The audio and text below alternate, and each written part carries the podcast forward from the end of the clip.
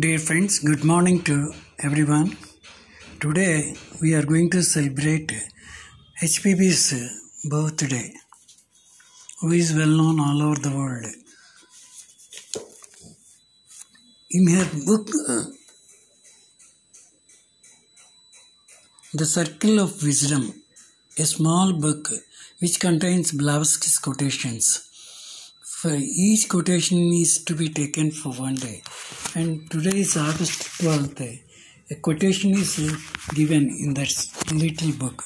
That is, help nature and work on with her, and nature will regard thee as one of her creators and make obeisance, and she will open wide before thee and the portals of her secret chambers.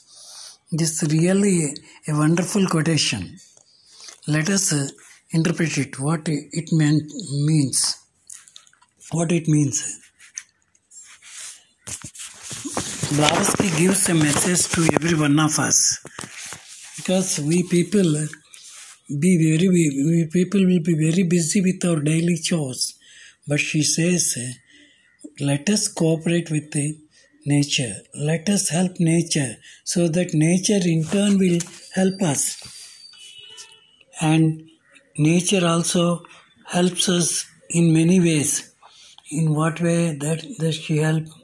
If we work with her as one she helps in so many ways.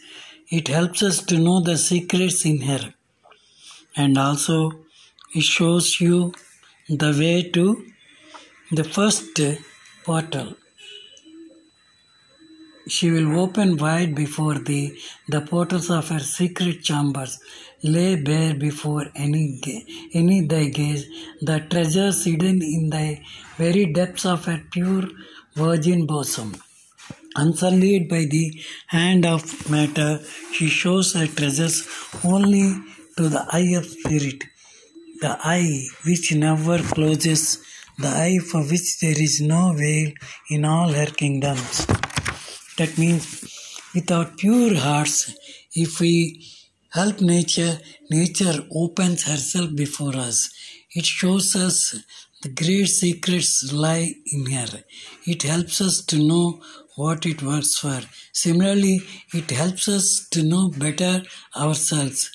Not only that, it helps us to know the true nature of ourselves.